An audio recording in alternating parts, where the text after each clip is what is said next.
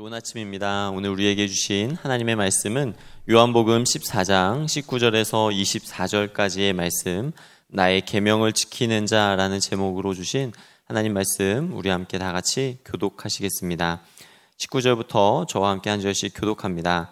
조금 있으면 세상은 다시 나를 보지 못할 것이로되 너희는 나를 보리니 이는 내가 살아 있고 너희도 살아 있겠음이라. 그날에는 내가 아버지 안에 너희가 내 안에 내가 너희 안에 있는 것을 너희가 알리라. 나의 계명을 지키는 자라야 나를 사랑하는 자니 나를 사랑하는 자는 내 아버지께 사랑을 받을 것이요 나도 그를 사랑하여 그에게 나를 나타내리라.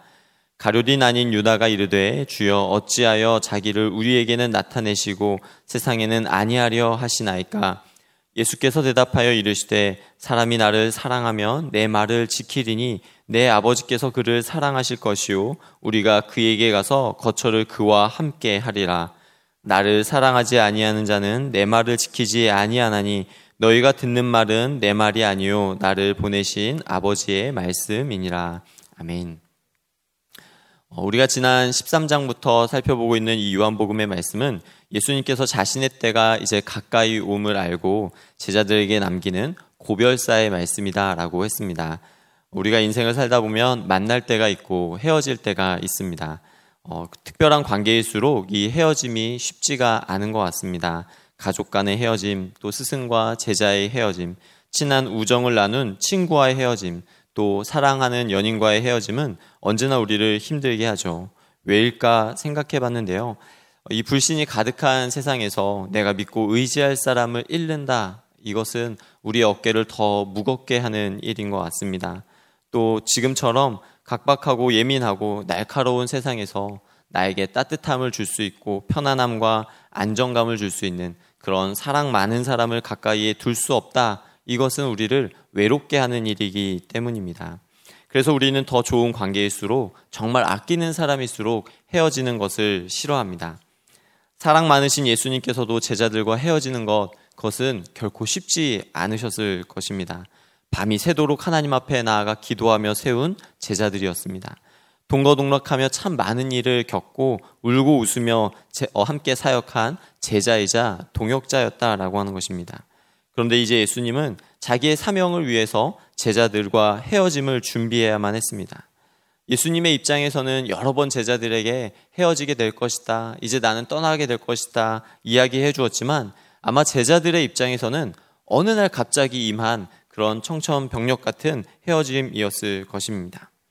어, 그런데 이 요한복음의 말씀을 묵상해 보니 예수님은 오랜 시간 동안 참 이 헤어짐을 준비해 오셨고 아쉽고 서운한 마음이 깊은 만큼 더 귀한 말씀으로 더 깊이 있는 말씀으로 제자들에게 남겨주시고자 노력하셨다라고 하는 것입니다. 하나님의 영으로 감동된 생명의 말씀과 보혜사 성령을 보내주겠다 약속하시면서 이들을 위로하고 계신 예수님의 모습을 생각해 볼 수 있습니다. 이런 마음으로 본문을 묵상하고 있는데요. 한 가지 잊혀졌던 기억이 떠올랐습니다. 제가 어렸을 때 어, 목회를 하시던 부모님께서는 가끔 집을 비우고 며칠씩 혹은 몇 주씩 목회 일정으로 때로는 성지 순례로 어, 집을 비우셨습니다. 지금처럼 전국 전 세계 어디에서나 연락을 쉽게 할 수 없는 그런 때였는데 어, 하나밖에 없는 아들을 그저 주님께 온전히 맡겨드리고 굉장히 편안한 마음으로 늘 떠나셨던 것 같습니다. 이렇게 집을 떠나실 때면 항상 짧은 편지를 써놓고 가셨어요. 그 짧은 편지의 내용 안에는 어떤 내용이 있었냐면 뭐 집 잘 봐라 이런 내용도 있었지만 국 끓여놨다 이 말만 있었습니다.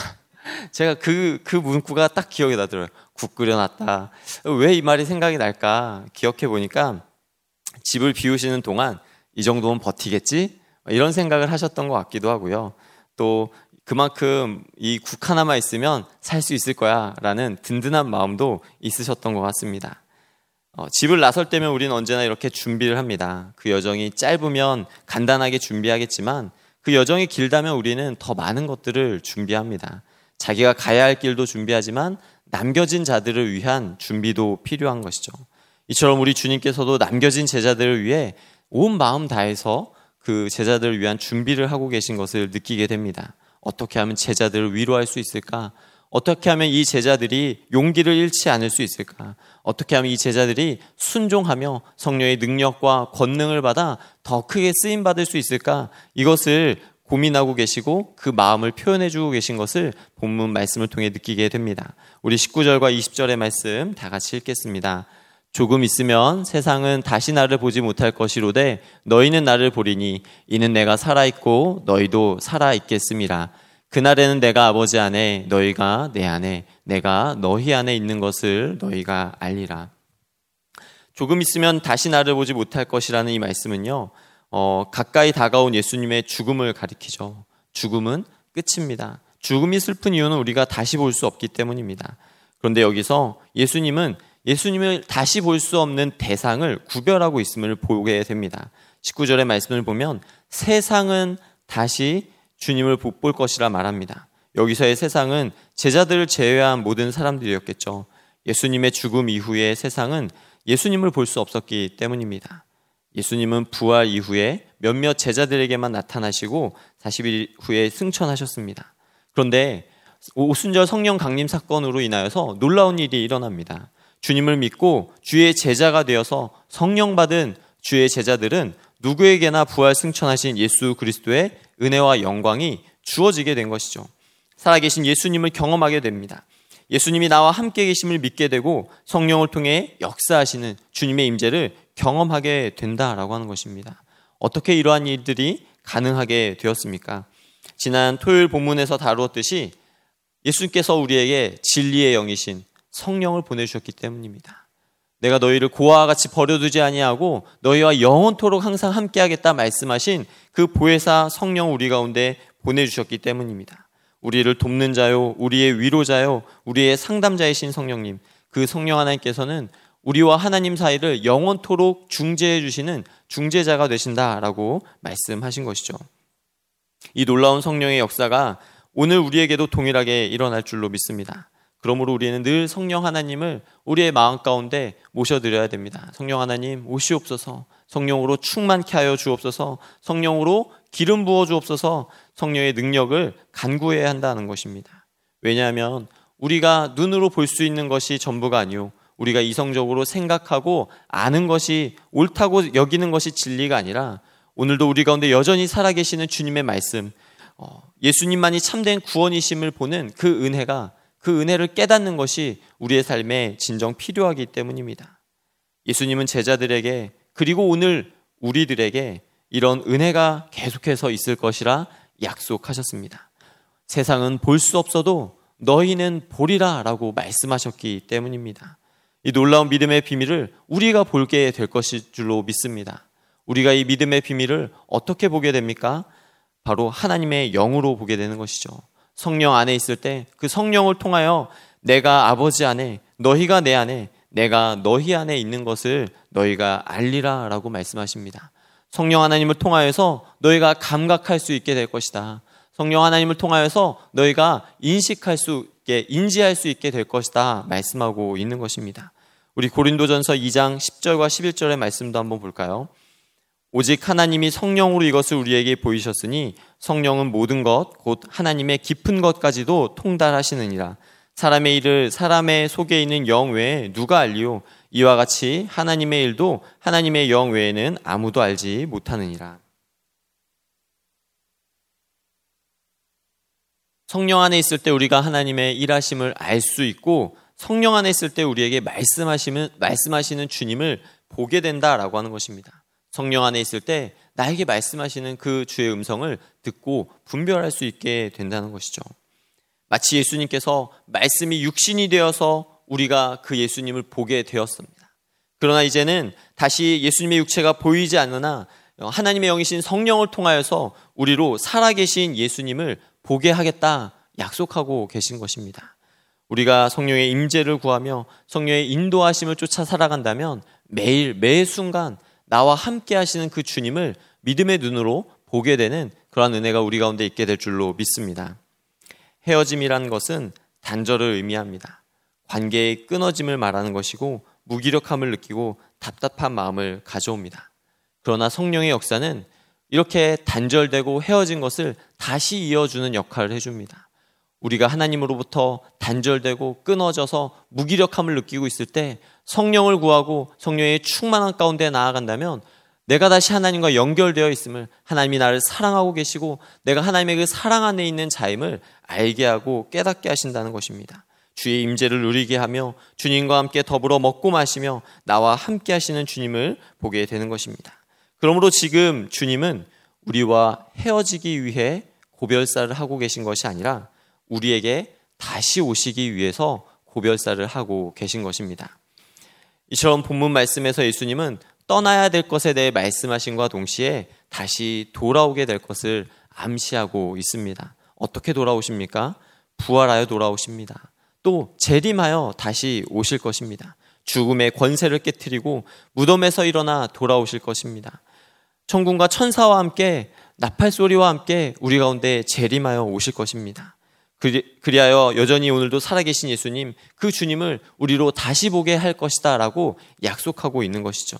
이를 위해서 제자들이 그리고 오늘 우리가 기억해야 될 말씀이 있습니다. 21절의 말씀입니다.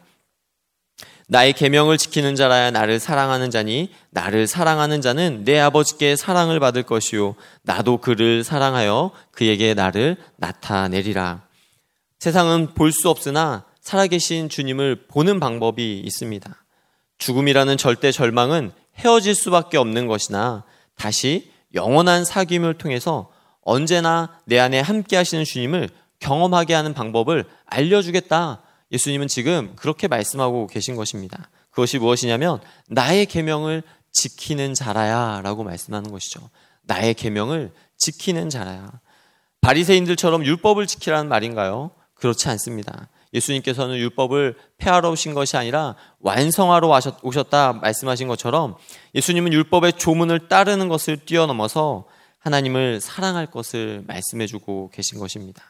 예수님이 하신 많은 말씀들이 있지만 그 핵심은 하나님을 사랑하는 것과 이웃을 사랑하는 것이라는 것을 우리는 알고 있습니다. 이미 우리가 알고 있는 이 말씀을 믿고 순종하는 것이 너무나 중요한 것은 하나님을 사랑하는 것이 주님이 말씀하신 나의 계병을 지키는 것이다 라고 말씀하셨기 때문입니다. 우리 요한일서 5장 3절의 말씀도 한번 다 같이 읽어보겠습니다. 시작. 하나님을 사랑하는 것은 이것이니 우리가 그의 계명들을 지키는 것이라 그의 계명들은 무거운 것이 아니로다. 하나님을 사랑하는 것은 이것이니 우리가 그의 계명들을 지키는 것이다라고 말씀하고 있습니다. 사랑하는 성도 여러분, 하나님을 사랑하시죠. 우리가 하나님을 사랑한다면 그의 계명을 지키는 것이 마땅합니다. 그의 말씀을 즐겨 듣고 순종하는 것이 너무나도 당연합니다. 그것이 결코 무거운 짐이 되지 않습니다. 왜냐하면 주님이 우리에게 하신 말씀이 영이요 생명이다라고 말씀하셨기 때문입니다. 주님의 계명이 곧 영이요 생명이라는 말씀은 곧 나를 살리는 말씀이다라고 하는 것입니다. 주님의 말씀을 따르는 것이 곧 나를 살리는 것입니다. 죽을 것 같이 힘들다면 주의 말씀을 따라야 내가 살아날 수 있다라고 하는 겁니다. 정말 죽을 것 같이 힘들고 어렵다면 나에게 영이요 생명이신 주의 말씀, 내가 혹시 그 말씀에서 벗어난 것은 아닌지 우리 자신을 돌이켜 봐야 한다라고 하는 겁니다. 주의 말씀하신 계명을 지키고 하나님을 사랑하며 그 사랑 안에 거할 때 주님은 내가 너희와 함께하겠다.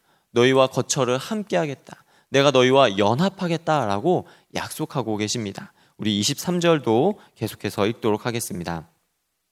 예수께서 대답하여 이르시되 사람이 나를 사랑하면 내 말을 지키리니 내 아버지께서 그를 사랑하실 것이요 우리가 그에게 가서 거처를 그와 함께 하리라. 우리가 오늘 앞서 살펴보았듯이 예수님은 떠나기 위해서 지금 말씀하는 것이 아니라 다시 오기 위해서 말씀하는 것임을 생각해 볼 수 있습니다.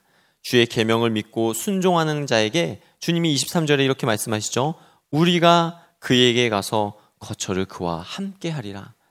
성부 하나님과 성자 예수님이 우리가 우리가 그에게 가서 이렇게 주의 말씀을 따르며 주님을 사랑하는 자에게 찾아가서 그와 함께 거처를 함께 하겠다라고 약속하신다라고 합니다.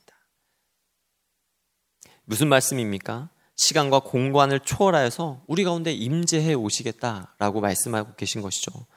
우리가 언제 주님의 임재를 느끼죠? 하나님의 사랑이 내 안에 머무를 때, 내가 하나님을 사랑하고 하나님의 그 크신 사랑이 나와 함께 하심을 느낄 때 우리는 주의 임재를 경험합니다.